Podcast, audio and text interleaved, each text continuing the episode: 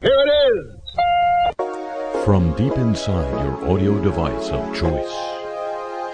First of all, ladies and gentlemen, it's it's not obligatory, and I don't do it because it's obligatory, but because as a uh, New Orleanian, an adopted New Orleanian, I know what the people in Texas, some of the pe- people in Texas are going through right now, and my personal hopes and uh, support are with them.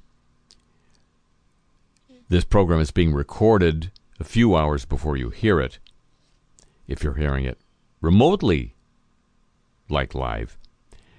So I don't know exactly how bad it's been. But uh, those of us in Louisiana who, who lived through 2005 know how bad it can be. And so, uh, as I say, my uh, my hopes for strength and um, safety are with the people in Texas. Now, something a little more personal, something you know, just a little bit about the the media and about show business.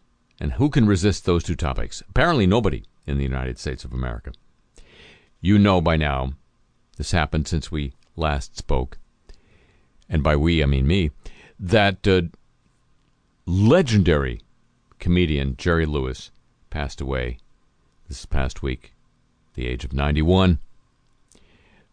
Uh, the obituaries, I, I'll I'll take any of those. I'll say, you know, if if you're going to forget everything remotely negative that I've done in the same way you did with Jerry, I'll take that right now. Anyway, um, that's that's beside the point. If there is a point, no, there is a point. Point is that uh, a few of the pieces that have come out since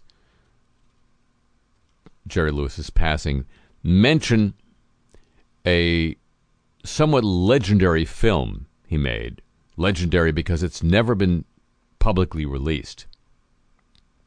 It was his, uh, to be his first dramatic work after a lifetime of comedy, and it was called The Day the Clown Cried, a movie about a clown in a concentration camp. I know I know you're you're not laughing already. Um, my point being, some of the folks who have uh, reported on the existence of that film and its legendary status use the following verbiage. Harry Shearer, they say, quote, claims, unquote, to have seen the day the clown cried. Claims. Now, I've said, I've written an article for uh, the late lamented Spy magazine, going in great detail into my response to, to having seen the film. But that, some years later, now reduces to claims to having seen it. All right then. I I have never lied under oath yet. You know, there's still time. James Clapper, the former director of national intelligence, has. So he's more credible than me because uh, when he said the Russians hacked the election, everybody said, well, that's true. So let me just borrow his language to say, ladies and gentlemen, I assess with a high degree of confidence that I have seen the day the clown cried. Thank you. Hello, welcome to the show.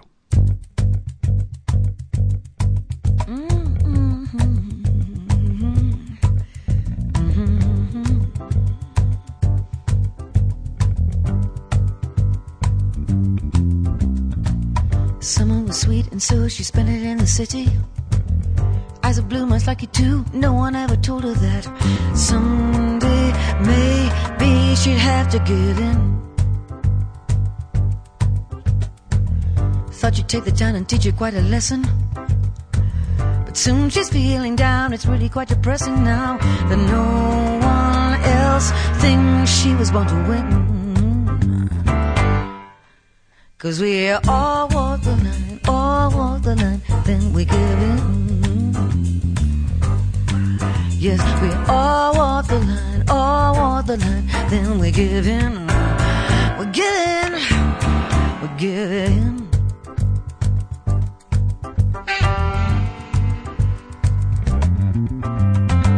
The summer's hot, but she still spends it in the city. Triple jobs for slobs who don't know much of anything. And one day she's had enough, she gives up, she gives it in. Meets a man who can because he's got the money. Has some kids and says it's his. She'll get the house when she wants out. She's got the lifestyle now without the worry. Cause we all walk the line, all walk the line, then we give in. Yes, we all walk the line, all walk the line, then we give in. We give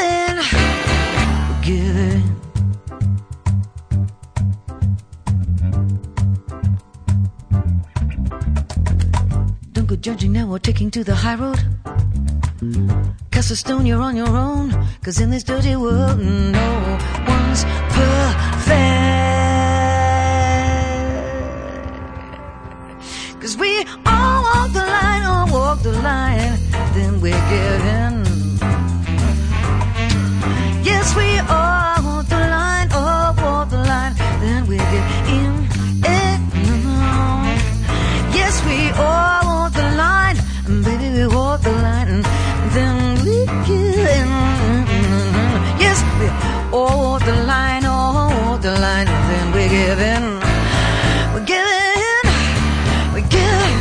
This is Le Show, and there was a time when uh, there was a vogue in the early post Watergate era of investigative journalism in local television.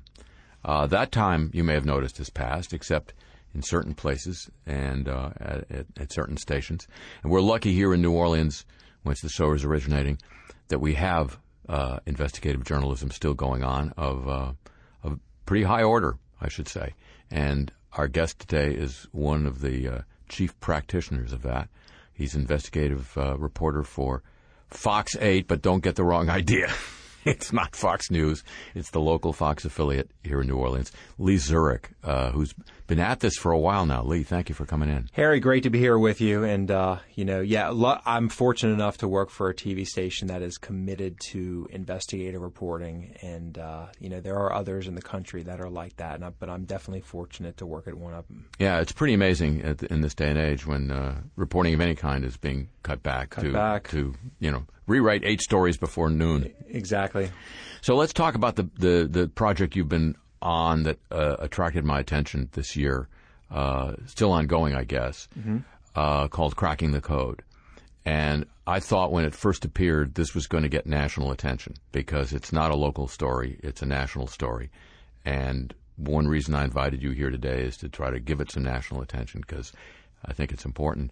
Cracking the Code. Explain what Cracking the Code is about, please. Cracking the Code was the largest project, investigative project, I believe, that we've ever undertaken as a unit. And uh, we did it in partnership with uh, our partners at the local paper here, NOLA.com, and then also Clear Health Costs, which is uh, a company that looks at healthcare cost transparency. It's run by Jeanne Pinder, who's a uh, longtime New York Times journalist who, who left the Times a few years ago and started this company. And, and she was really, she essentially what the project is, is gathering healthcare cost prices in your area. So we focused on the New Orleans area.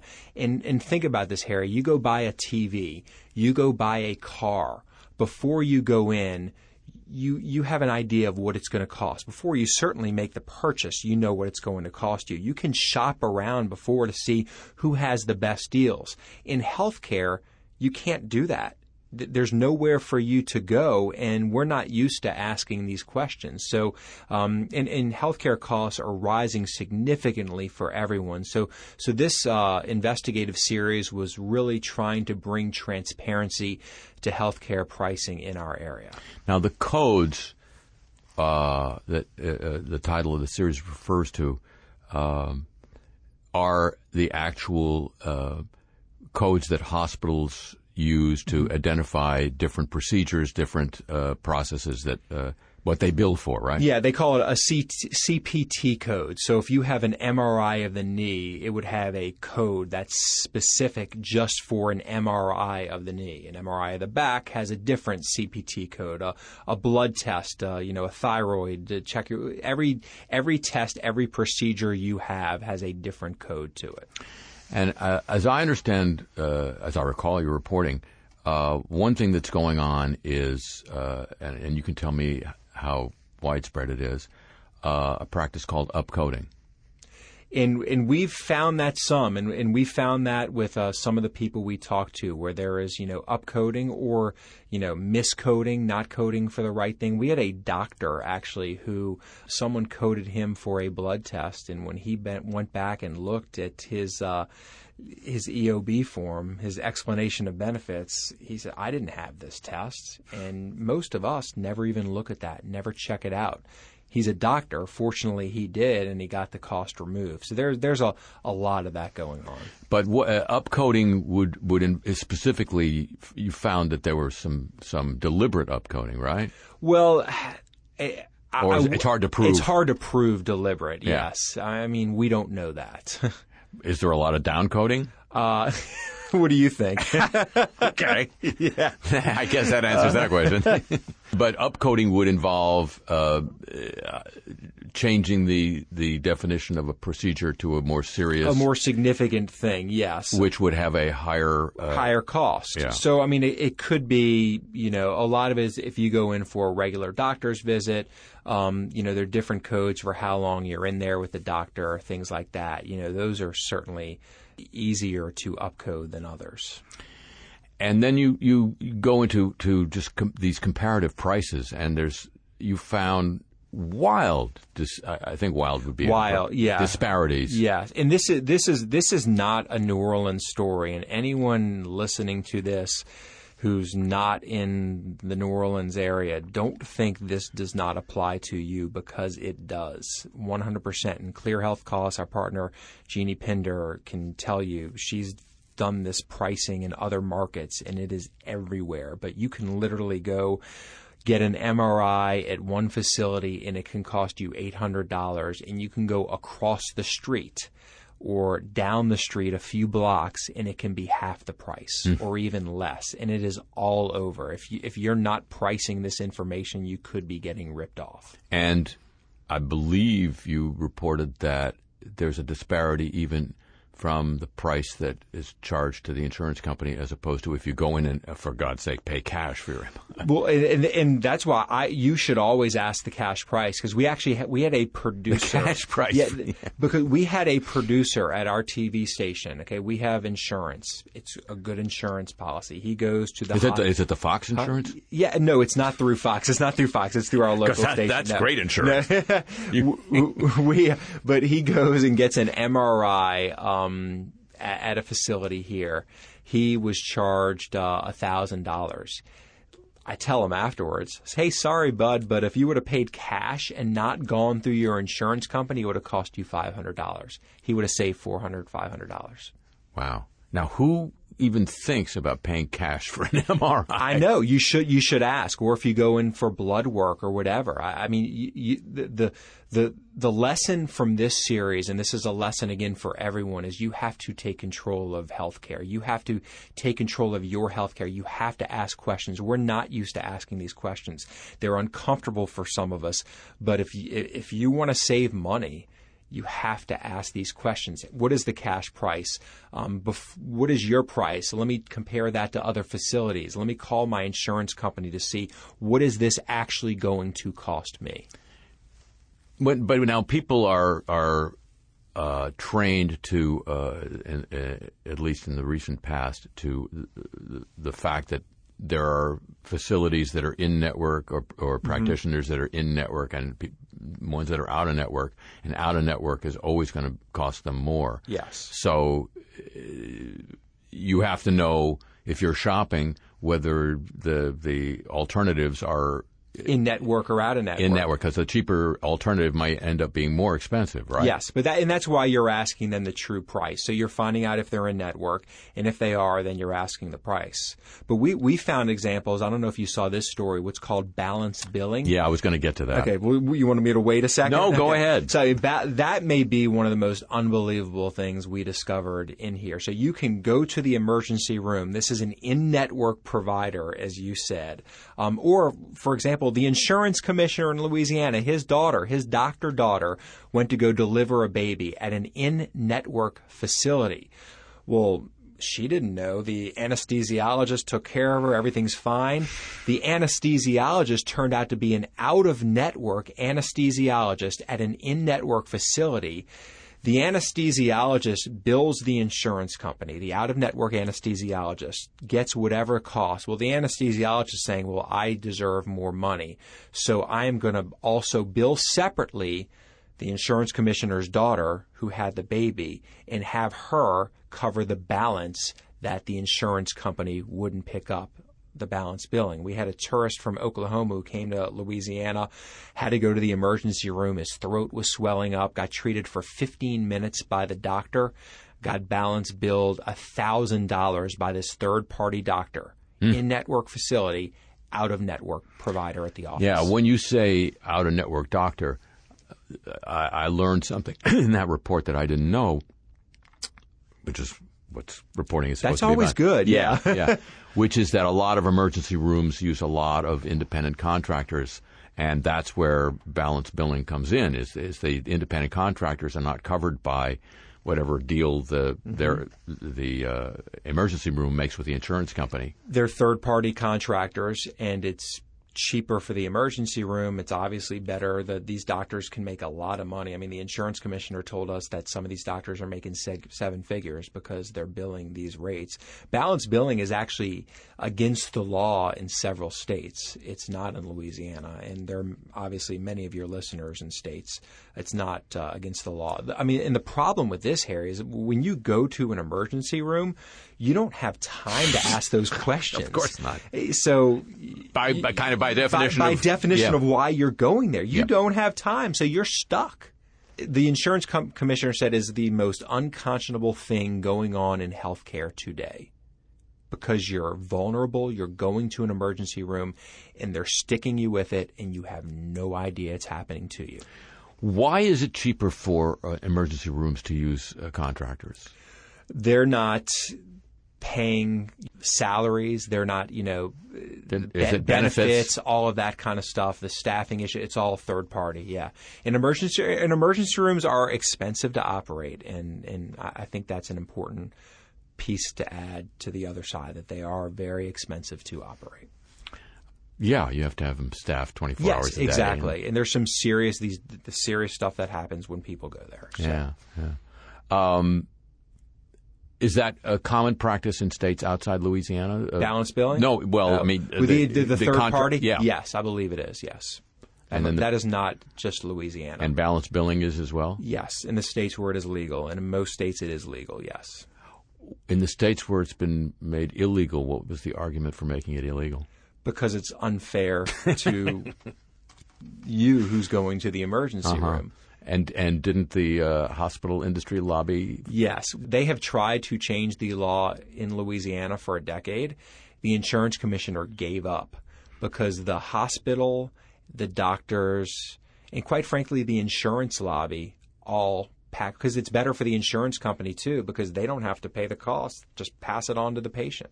So they all fought hard against it. Now you name what we like to call in the modern era the stakeholders: Yes. doctors, hospitals, insurance companies. Uh, the only stake important stakeholder you left out was uh, pharmaceutical companies. They're not involved in that particular practice. Not in that. But that's a pretty good example of how the stakeholders operate in this system, isn't it? Yes. There's and there's there I mean in Louisiana, I mean there's some lawmakers who told me the amount of money they were spending on lobbyists. He he's never seen I mean there are very few times where he's seen that many lobbyists gather to be hired on an issue like that. So there there is a lot of money involved there, and there's a lot of money being poured in to stop things like that. Let's go back to the codes for a second. Uh, is there a place on the internet uh, where, first of all, are these codes consistent across state lines Yes, nationally? it's, it's a national code. So yes. So, is there a place? Uh, did, did you guys uh, uh, put together a database of, of all these codes? Mm-hmm. So we have it locally. Like if you're in the New Orleans area, you can go to our website. You can go to fox8live.com slash cracking cracking the code. Fox8live.com slash cracking the code, and you can search those. Or if you're elsewhere, I would go to uh, clearhealthcost.com.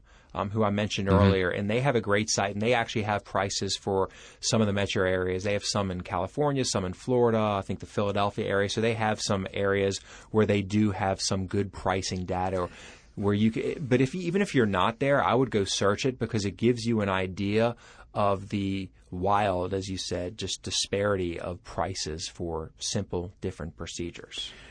Can you also just see a list of codes and what procedures they describe, so you can check your bill and see, oh, this code describes a you, procedure you I could, didn't you have. could, what you could do is uh, type in your code or type in the procedure in these lists to see, oh, well, that's different than what I had. Yes, Uh-huh. there that that exists in, on the Clear Health and our site as well too. Based on what you you saw here, uh, what's what's the uh, percentage basis of uh, miscoding, upcoding that goes on? I don't know. That's that's hard to uh, quantify. I wouldn't feel comfortable answering that. I don't think. I don't know. It's a good question, though. Do you know whether this this whole system of code obviously balanced billing is doesn't exist in a in a system where there's an insurance Yeah. is coding uh, uh, per se used in countries that don't have uh, this kind of system that we do I th- I th- I mean I think each procedure needs to have a code, have something that goes just with to, it. just to make the computer just to make the computer happy. So I mean, I don't think that's the issue as Mm-hmm. much as you know the cost for the code, if Yeah. you will, and you know, w- did the code actually cover what you were doing, as as you've talked about too. Are you still? Is the series still ongoing? Yeah, we're still ongoing. We uh, we plan to do some more, and uh, we continue to get feedback from our viewers. I mean, this was really a project where a lot of our stories and our data came from people who read and watched our stories, and they contributed their pricing, and, and that's how we. That's what led us to the stories that, that we we aired and wrote about. Wow. Know, the biggest lesson from this, I think, is if if if you're going to have a procedure, this is the biggest lesson I learned from mm-hmm. this. If you're going to have a procedure at a hospital, just be careful because if you're if you're going to have a routine MRI, just just in big picture, most of us what we do, blood tests, MRIs, that kind of thing, probably the majority of us have. If your doctor prescribes you to go to a hospital, I would say wait and ask if you can go to another facility instead and price out another facility because those routine those routine procedures, blood work, MRIs, things like that are much higher typically at a hospital than at some imaging center or, you know, facility that specializes in blood work that's away from a hospital. And that's where we found a lot of our viewers were paying a lot more than they So it's to. it's the absorption of the uh, of the hospital overhead that's Yes. increasing the cost. Yes, significantly too. And should should one have any concerns or doubts about the quality of the the technicians or the the, the people who are per- performing these procedures in these little And, and I think that's a valid question. I'll, I'll answer that two ways. First of all, you know, most of the f- i- i- most of the facilities that we saw that we solicited information from had just as good of machines. And, and actually, we had a couple of savvy viewers call and ask the type of machine they had versus the type in the hospital, and they were the same. Um, but you should check and ask that quite possibly. And then um, the other was interesting. A couple of the hospitals told us, well, you're not measuring quality of care. You're not measuring that here, which is hard to do.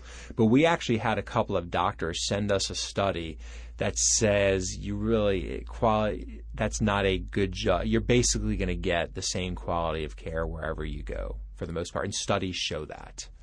The music played in the MRI is going to be as good in the little Exactly. place as in the mm-hmm. hospital. As the hospital, yes. Now, the other question that occurs to me when you're telling people this is if you call up a hospital and ask for the price of an MRI, how many hours should you set aside for that conversation? And that's and that that is the toughest part because there. I mean, one of the hospitals actually had a training seminar we heard after we started this because they were getting bombarded with calls and they needed to figure out how to answer it. And it's a pain in the butt. I'll be honest with you, it is. Um, it took us a while to get answers. Sometimes they didn't want to give us answers. Um, but I think the more people that do this, that get hospitals and providers in the habit of doing this, the better it is for all of this. But then you, you just got to decide. I mean, is it worth an hour of your time to call around to save five hundred, six hundred, a thousand, two thousand dollars? I mean, you have to decide that. For me, it is. Um, well, you're working for Fox. who writes your paycheck? I, get, I, I, I gather from what you've said earlier that you would not describe this as rampant with abuse, but rather uh, uh, a, a a system or an environment in which wide discrepancies in prices can be charged. Yes, I think it's, I, and I think it all leads back to sunshine, to transparency. Um, if if if you don't know when you're going to buy the TV what it's going to cost you until you buy it, if you don't know competitor A costs this, competitor B costs this, they can price it whatever they want, and you're stuck with it, right? But once you know those prices, it's a competitive environment. It's that they're going to have to price them the same, come down, things like that. So it's it's a it's a transparency issue. Hmm. I mean, there were there were hospitals, public hospitals, taxpayers. You own them. There were public hospitals that would not tell us their prices. They hmm. would not tell us how much they charge for an MRI of the knee with cash. Hmm. That's absurd. Yeah. Wow. Lee, um, I, I think we've met once or twice Yeah, before, mm-hmm. but it's a pleasure to see you again. It's good to spend time together. Like, yeah, this is Yeah, and congratulations on the series. Uh, it, it caught my Thanks. attention. I, I hope it now catches more people's attention, and, and people in other communities follow up on this. Thanks, thanks for the kind words, and, and thanks for you know you know taking a, a look at this work, which I think is important for for everyone. Healthcare prices are going up, and and people can save some money. Cool. Thanks again. Thanks, Harry.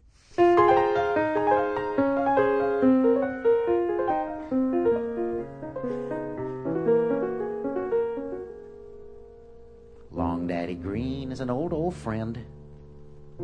He hangs around the rainbow's end, a dealer in dreams, whispering of fortune and fame, fanning the flame.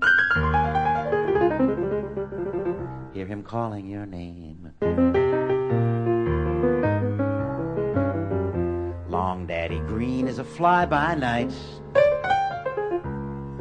Turn around, he's out of sight. Seems he's your fair weather friend and your foul weather foe. The wind starts to blow. Daddy Green starts to go. The lies he tells aren't new to you. You're not naive.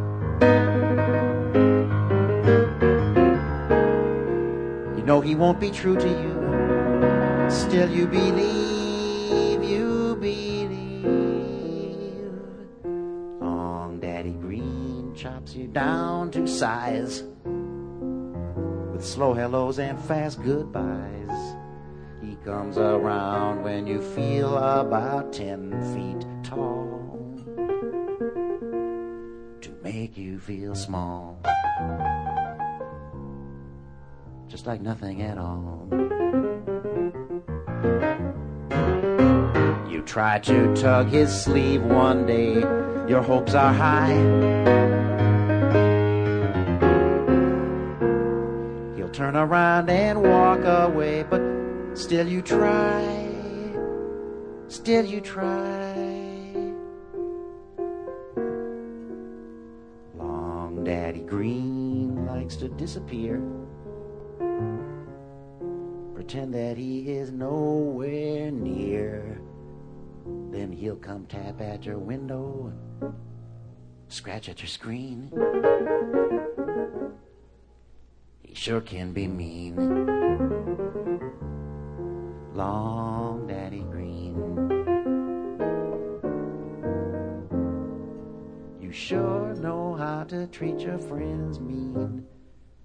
Long Daddy Green.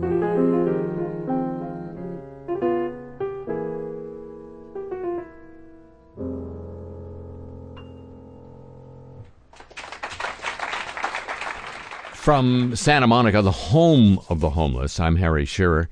This is Le Show, and now, ladies and gentlemen, news of the Olympic movement. Produced as always by Jim Ebersol Jr.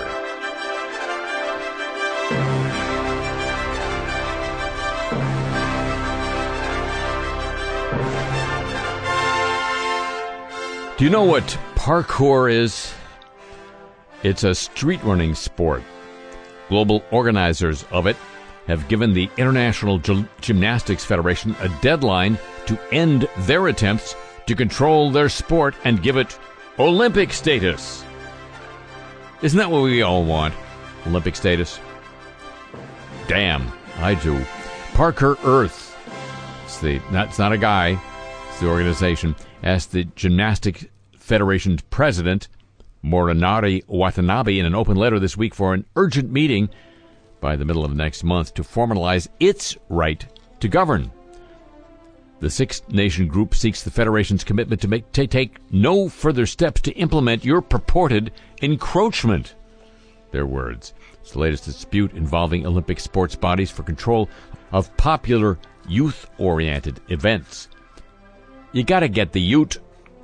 Parkour uh, uh, uh, combines running, climbing, and acrobatics across an obstacle course of urban architecture. It's like, what? Grand Prix without wheels? It is featured in scenes from the action movies The Bourne Ultimatum and Casino Royale. The International Gymnastics Federation, or FIG, don't ask, is working with some French founders of parkour to launch a world tour of events next year, leading up to the first World Championship in 2020. I can see it from here. After the International Olympic Committee added youth oriented urban events, did you know about this? The IOC added youth oriented urban events such as three on three basketball. I play that. Skateboarding and sport climbing to the 2020 Tokyo Olympics. Parkour seems a likely target for the 2024 Paris Olympics. Three on three basketball. It's like that's what people play when they don't have enough to make five. Organizers recognized in France, Britain, and Australia say Olympic ambitions are unwanted. As the International Federation for Parkour will henceforth be the recognized custodians of the philosophy, integrity, and sovereignty of our sport, art, discipline internationally, the group said. It's an art, it's a discipline, it's a sport. The open letter was signed by Parkour Earth's independent chairman. The uh, Gymnastics Federation is based in the IOC's home city of Lausanne, Switzerland. It did not succeed in getting a form of parkour added to the Tokyo Olympics. The same day, the group issued its news release explaining its vision for parkour. It's battling visions, everybody. The gymnastics body said some parkour officials were responsible for bias and misinformation indiscriminately conveyed on social media to convey a negative reaction. The Federation would like to specify its approach has never been to unilaterally appropriate a discipline. Let's just have the, the sponsoring bodies fight it out. Make that an Olympic event. Would the youth watch? Who knows? They got it. It's the Olympics. It's a movement. And we all need one every day.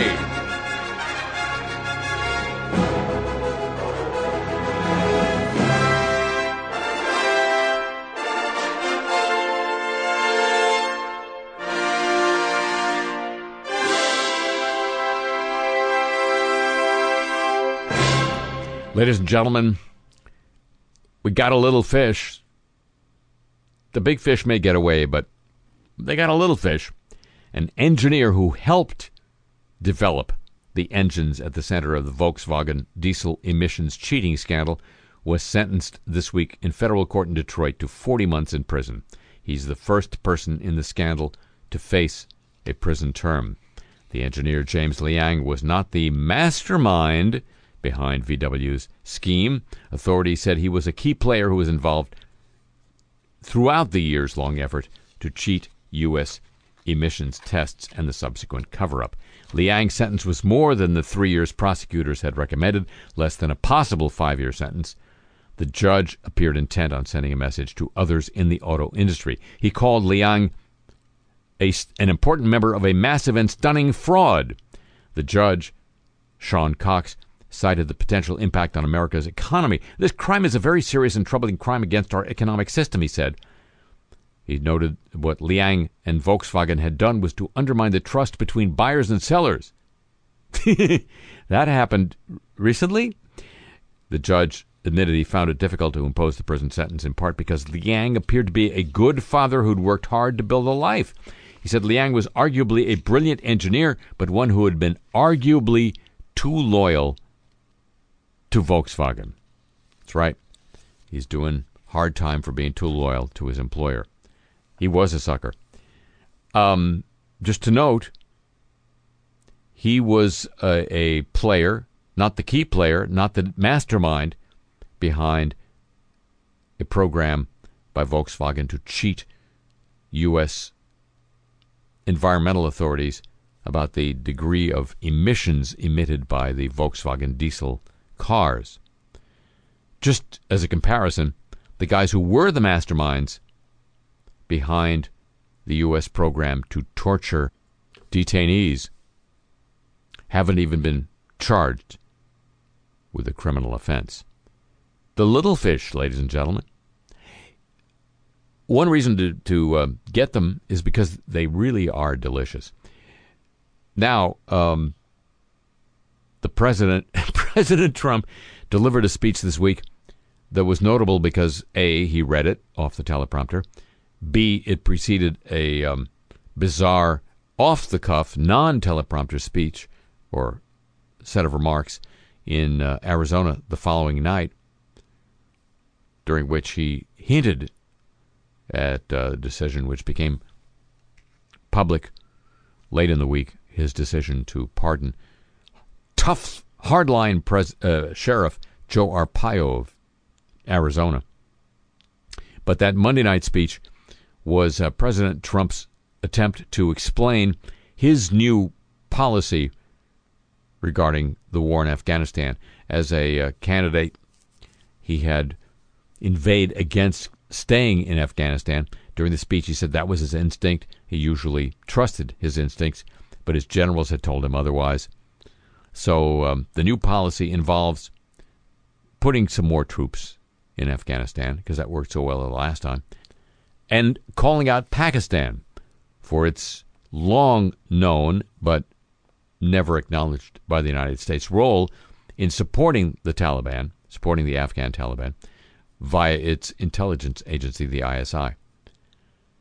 That was not accompanied by any particular measures against Pakistan were it not to end that support. The president also distinguished his policy from that of his predecessor by saying it would not be bound by deadlines or timelines, but it would be conditions based, that is to say, based on what was happening on the ground. He also uh, said which was probably the most provocative part of the speech, that the United States would invite India, Pakistan's regional adversary. The reason that Pakistan got nuclear weapons is because India got them first.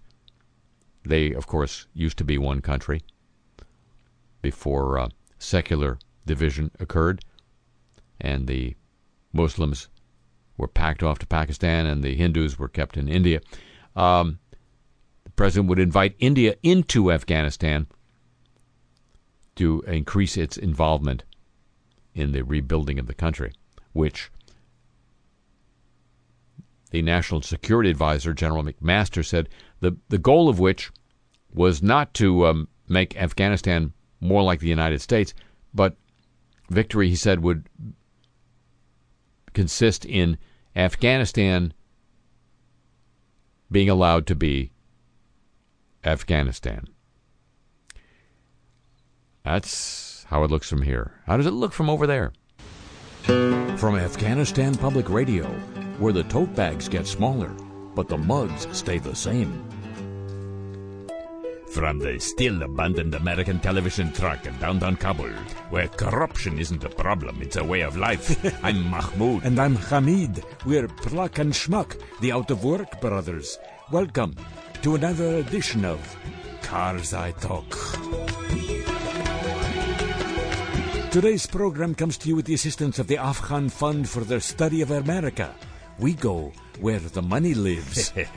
well, my younger brother, this week we stepped into a new era in our great country's history. ah, you mean an era where a foreign country wants to put more troops into Afghanistan to help us be more like Afghanistan?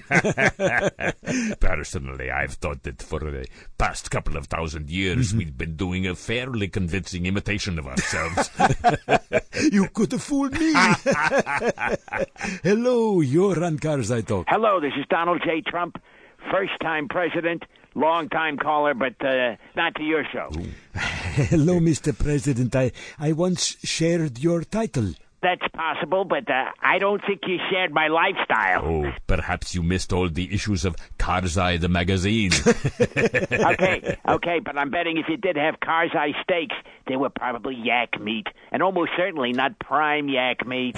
So, Mr. President, I know neither of us wants to spend this conversation on so trivial a subject. Uh, he's saying enough yak about yaks. now, now I know what he's saying. I'm very perceptive about people. Probably the most perceptive you've ever met, and we've never met. I was just told I should call your show and clear up our new Afghanistan policy. oh, for our listeners. No, for me. I hmm. read the whole speech on TV. I still don't understand half of it. but it, it goes against my instincts. Hmm. But here goes. My generals tell me we're not winning. We have to win. And you know why? Uh, because it beats losing. Because we're winners.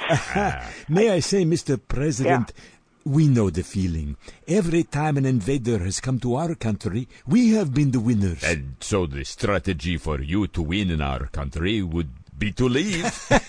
No, no, no, no, no. The strategy is no deadlines, no timetable. We're totally conditions based. so, if conditions get a little worse, We stay to turn it around. and if conditions get a little better, We stay to make it even better. so uh, uh, what's the condition under which the Americans would leave? Let me tell you this. When the Taliban no longer pose a threat to our country. By the way, it's not a real band. Mr. President. Yes. Ah, I meant the real one. Mr. President, what about the puppy trade? Look, here's the story. I haven't followed it, but I think if we're lucky, mm-hmm. it's the kind of trade that makes both teams better, which we love. We love win-win. Listen, fellas, I almost left out the most important part. Ooh, more money for In, us? in in the speech, which I don't know if you saw it, but most people say it was the best speech on foreign policy they'd ever seen. I made it clear to the Pakistanis they have to stop supporting the terrorists in your country, or else Or else what? or else they don't, which everybody knows they should. Hmm. And I can tell you this: hmm. we're inviting the Indians in, Yes. and everybody says the Pakistanis don't like that. So this is a warning that there's there's a lot more of that to come. More Indians? That's the easy part. Listen, hey, Mr. President, Yeah. let me ask you one last question because uh, I know at least one of us is pretty busy right now. That's right. Live radio in a truck is no picnic. well, I'm calling from Camp David. I can tell you this: this place is a dump. Of course, I'm not supposed to say that, but hey, I'm the president, and you're not. Well, I used to be. Great, then talk to me when I used to be. All right. In the meantime, this last question. When your army. And your army, don't forget them. They're terrific. We need them to step up and be so much more terrific, the likes of which you've never seen. Uh, When both armies defeat the Taliban. Yeah. where should the Taliban go? Here's the deal. And this is our policy about the bad people in your country and in our country. They shall go back where the hell they came from. But the Taliban are from here. You know, my friend Sheriff Joe would say, just round them up and put them in pink underwear. Mm. It worked extremely well for him. I can tell you that. Extreme working, I coined that. Listen, fellas, they're telling me I got to go tweet some more. So, so, so thanks very much for the call. you got it. Well, my younger brother, looks like I shouldn't give up the Toyota franchise just yet. Just tells you how much our country is like Las Vegas. Too hot and dry. Visitors can't afford to leave, and they can't afford to stay. Hello, you're on Karzai Talk. Uh, hello, I'm Nawaz, a former Pakistani Prime Minister, first time caller. Oh, we're getting a higher caliber of callers since we stopped giving out our number on the air. Hello, Nawaz. you know who he is? Yes, and I remember who he was. Uh, if you can uh, stop playing word games with my name, I wanted to say that, of course, I no longer speak for the Pakistani government since I was forced to resign from it. But I do speak on good authority about the position of my successor. Who happens to be your brother? These things happen. I know the feeling. So, uh, you have an opinion about how your country will react to President Trump's speech? Well, first of all, we take great pride in it. oh, and why is that? Uh, some of the components of the high-end teleprompter are made in Pakistan. Well, and secondly, we totally reject the idea that Pakistan has served as a haven for Afghani Taliban. Oh, they don't cross the border and receive aid and assistance from your intelligence service? Well, they may do what they do, but uh, once in our country, we view them as fellow Pakistanis. We're, we're not like America. I mean, but I was, You mean Nabal? I was wondering, mm-hmm. how do you view the American invitation to India to deepen its involvement in Afghanistan? well, just as a friendly neighbor, mm-hmm. I'd say you people might just have enough foreigners hanging around already. Thanks for the call. we had help today from the Afghanistan army.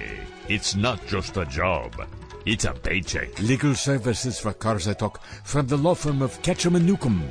I'm Hamid. And I'm Mahmoud. Join us again next time when we connect up the phones for another edition of Karzai Talk.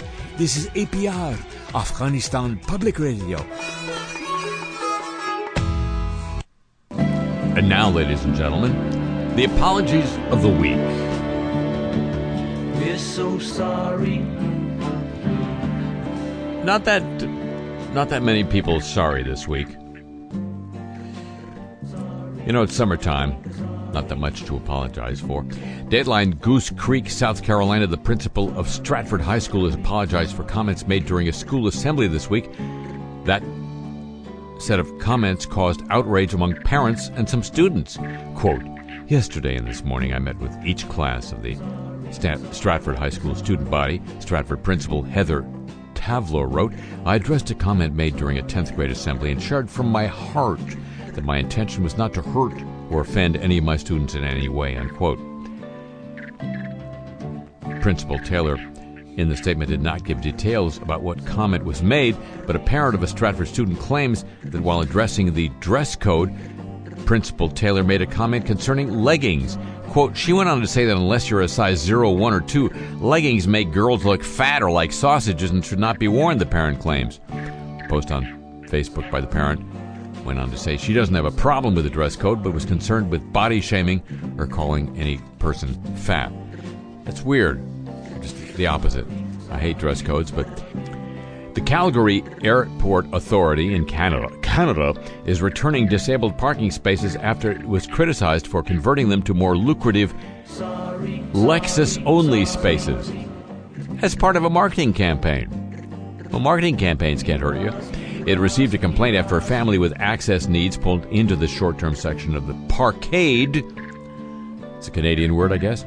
To find the five accessible parking spaces they usually use were gone. The airport had sold the space to Lexus so the car firm could paint its logo on the floor and allow its customers to enjoy the prime location exclusively. Lexus Canada now says it was unaware the marketing campaign would involve the removal of parking spaces for travelers with a disability. Lexus Canada would like to offer our heartfelt apologies to anyone who may have been offended or affected by a recent marketing campaign at the Calgary airport. We were not aware that accessible parking spaces would be used for this campaign and have asked the airport to correct the situation as quickly as possible by returning those parking spaces to their intended use. In the future, we will more carefully scrutinize the details of these types of marketing campaigns. We were truly embarrassed by this mistake. It shouldn't have happened, and we're taking steps to make sure it doesn't happen again as part of our relentless pursuit of apology. The airport, unquote, the airport, the last part wasn't a quote. The airport also released a statement saying it would reverse the decision and return the spots to accessible parking. Calgary International Airport would like to apologize to our passengers impacted by the decision to change the location of the accessible parking stalls at the airport. It's clearly out of touch with our commitment to being an accessible facility. The Calgary Airport Authority would also like to apologize to Lexus Canada. Everybody's covered. A prominent imam in Orange County, California, has retracted comments he made during a June sermon in which he stated that ISIS and other terrorist groups were supported by Israeli intelligence. His Imam Sayed Mustafa al Kazwini has drawn the ire of Southern California Jewish leaders for those statements, which were released by a Washington based nonprofit. Al Kazwini said he made the statements based on information he'd received from Iraqi government officials during a trip to Mosul in 2014. I blame Mosul. Quote, after careful reflection on the reliability of these sources and on the realization of the extent to which these comments have offended and hurt members of the Jewish community, I have decided to rescind my comments, he said, posting the retraction on his Twitter feed and his mosque's website. Al Kazwini said he understands the insensitivity of his statements and apologizes for the pain he has caused, especially to his Jewish friends. Quote, I appreciate the importance of engaging in genuine interfaith relations and solidarity with members of all faith traditions based on mutual respect and trust. I pray that all communities can come together in peace and solidarity to overcome the challenges of our time. Unquote. The Imam had made the statements in June addressing his congregation at the Islamic Education Center of Orange County Mosque in Costa Mesa. It's so weird. There's no history of religious goofiness in Orange County. And a French company offering invisible PC spy software has been criticized after it said its product could be used, quote, to find out if your son is gay, unquote. Listing a series of clues, the company Fireworld suggested that hacking his Facebook account and seeing if he had visited gay websites could confirm a parent's suspicions. The company has since taken down the article. In that article, the firm said family is fundamental. That's why the sexual orientation of your children, directly responsible for the continuation of your family, is very important to you. Unquote. The article went on to list the clues that might cause a parent to suspect their son might be gay. The article makes no mention of female homosexuality. The clues include, quote, taking good care of himself, unquote, being more interested in reading and theater than in football, being shy as a young boy, having certain piercings, and liking female singers and divas. In response to online criticism, Fireworld wrote the article had the sole aim of improving search engine optimization and was never intended to be read by humans. Unquote. Continuing to quote, we regret not having reflected on the consequences of this type of content. We sincerely apologize to all of those who may have felt offended by this content. Unquote. It is not legal in France to install spyware on someone else's computer order to monitor it without their knowledge.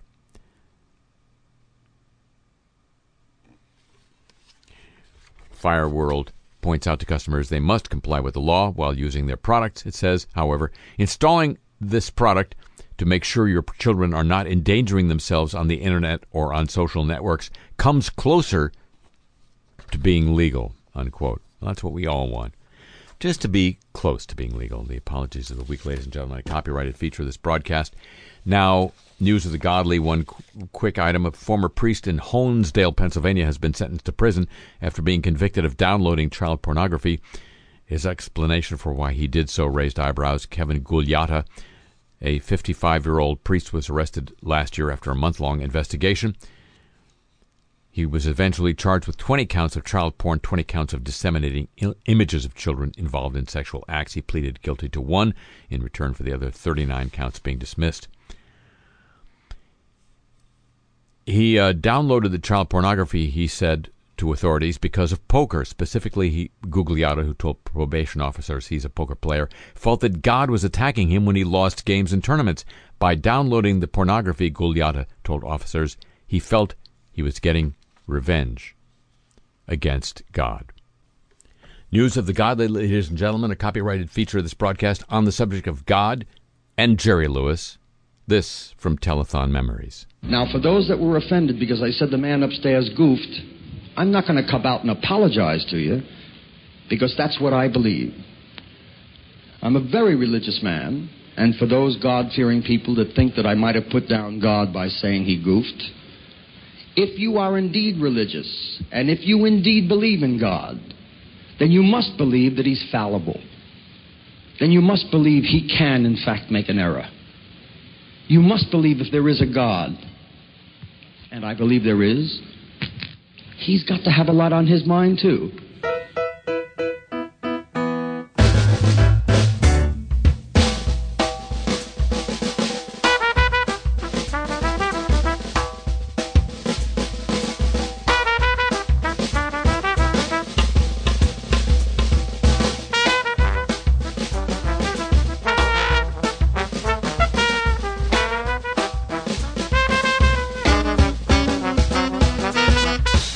So of course you can take revenge on him.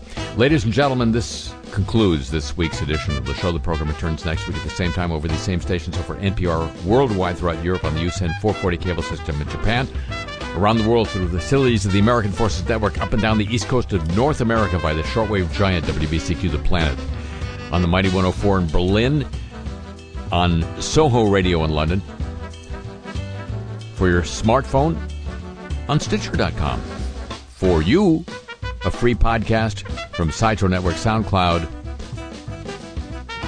TuneIn.com, iTunes, and WWNO.org. And available via the internet at two different locations, live or archive whenever you want it, at harryshearer.com and kcsn.org. Also, check out the uh, Facebook and Twitter links for the show. It's at the show WWNO on both Twitter and Facebook. Check that out. If you got time on your hands. The email address for this program, playlist of the music heard here on, your chance to get Karzai Talk t shirts. Who can resist? All at harryshearer.com. And me, I'm on Twitter, the aforementioned Twitter at the Harry Shearer. A Le Show chapeau to the San Diego, Pittsburgh, Chicago, and Exile and Hawaii desks. Thanks as always to Pam Halstead and Jenny Lawson at WWNO in New Orleans, and also to Jeffrey Talbot at AudioWorks in New Orleans for assistance with today's broadcast.